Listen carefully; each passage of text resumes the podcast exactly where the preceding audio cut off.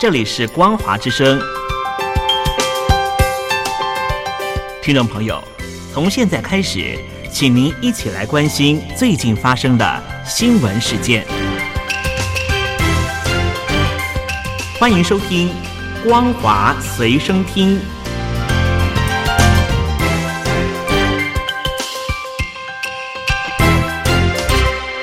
听众朋友，大家好，欢迎收听光华随身听，我是黄轩。今天是中华民国一百一十年二月一号，星期一，带大家来关心重要的新闻讯息。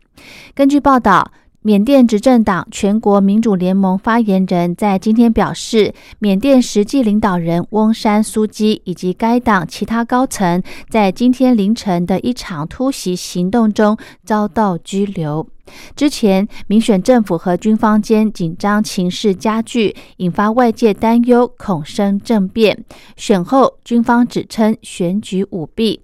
发言人苗牛指出。翁山书记以及总统温敏和其他领导人在今天凌晨被带走。苗纽说：“我希望民众不要轻率回应，我要他们依法行事，并补充说自己也预期被拘留。”英国脱欧后有意加入由十一个亚太国家组成的跨太平洋伙伴全面进步协定 （CPTPP），并拟于今天晚间召开英日纽经贸部长线上会谈中正式提出加入申请，随后启动入会谈判。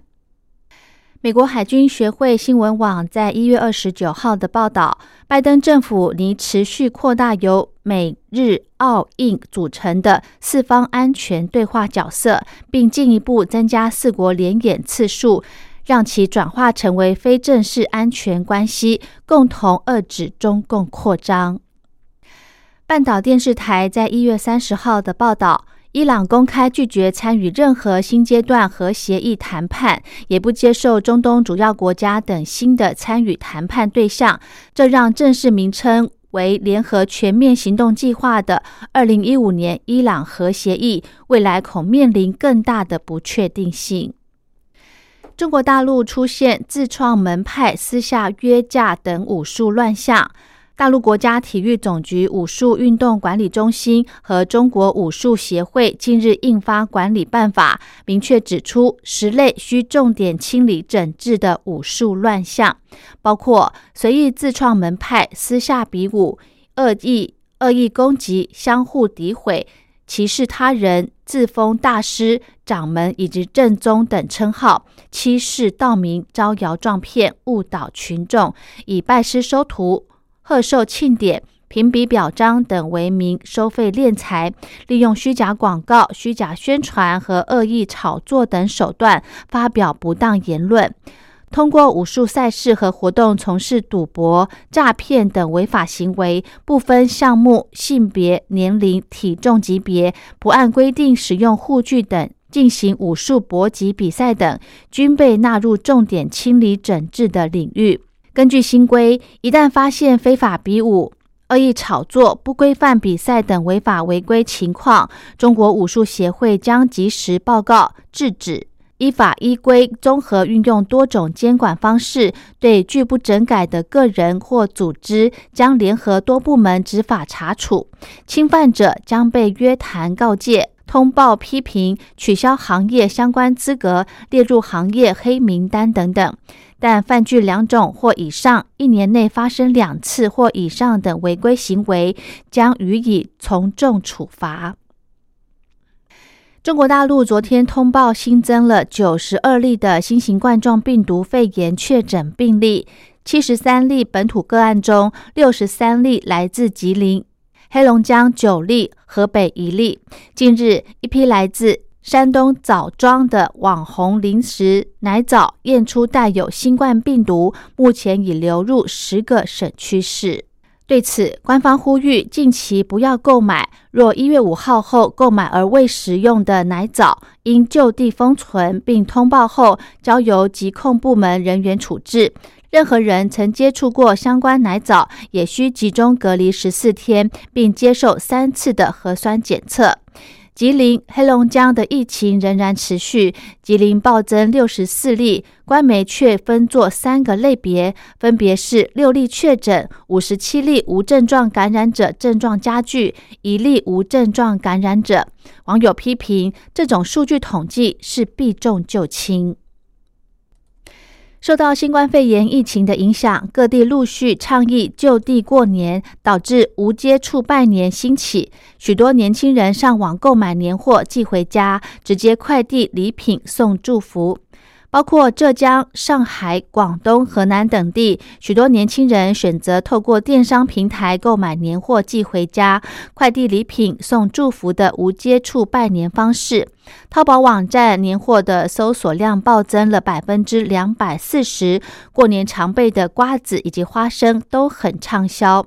分析指出，无接触拜年是疫情催生的无形无接触经济缩影。中共商务部最新数据显示，去年全年实物商品网上零售额九点八亿元，逆势增长了百分之十四点八，占社会消费品零售总额比重达百分之二十四点九。大陆连续八年成为全球第一大网络零售市场，无接触经济规模与影响不断的在扩大。中国大陆争论多年的排污许可管理条例全文出炉，从三月一号开始，包括台商在内的所有企业都将持证排污，按证监管。未取得排污许可证而排放污染物，将按日连续处罚，责令限制生产、关闭等强制措施。受到新冠肺炎疫情和封城令的影响，中共三大航空公司中国国航、南方航空和东方航空去年净利润预计均亏损人民币上百亿，三家公司累计亏损近四百亿。拥有多家航空公司的海航集团则被指因不能清偿到期债务，遭债权人申请进行破产重整。根据报道。海航集团之所以陷入破产重整的困境，与海航集团疯狂扩张、不断在海外买卖有关。对外投资并购曾引发质疑，海航的债务问题庞大。破产后发出家书，指称即便没有疫情，我们也很难再走下去。海航集团除海南航空，旗下还有首都航空、天津航空、祥鹏航空、西部航空。乌鲁木齐航空、金鹏航空等多家航空公司，以及海南海口美兰国际机场、三亚凤凰国际机场等数座机场进入破产重整后，海航集团的航空本业正常营运将不受影响。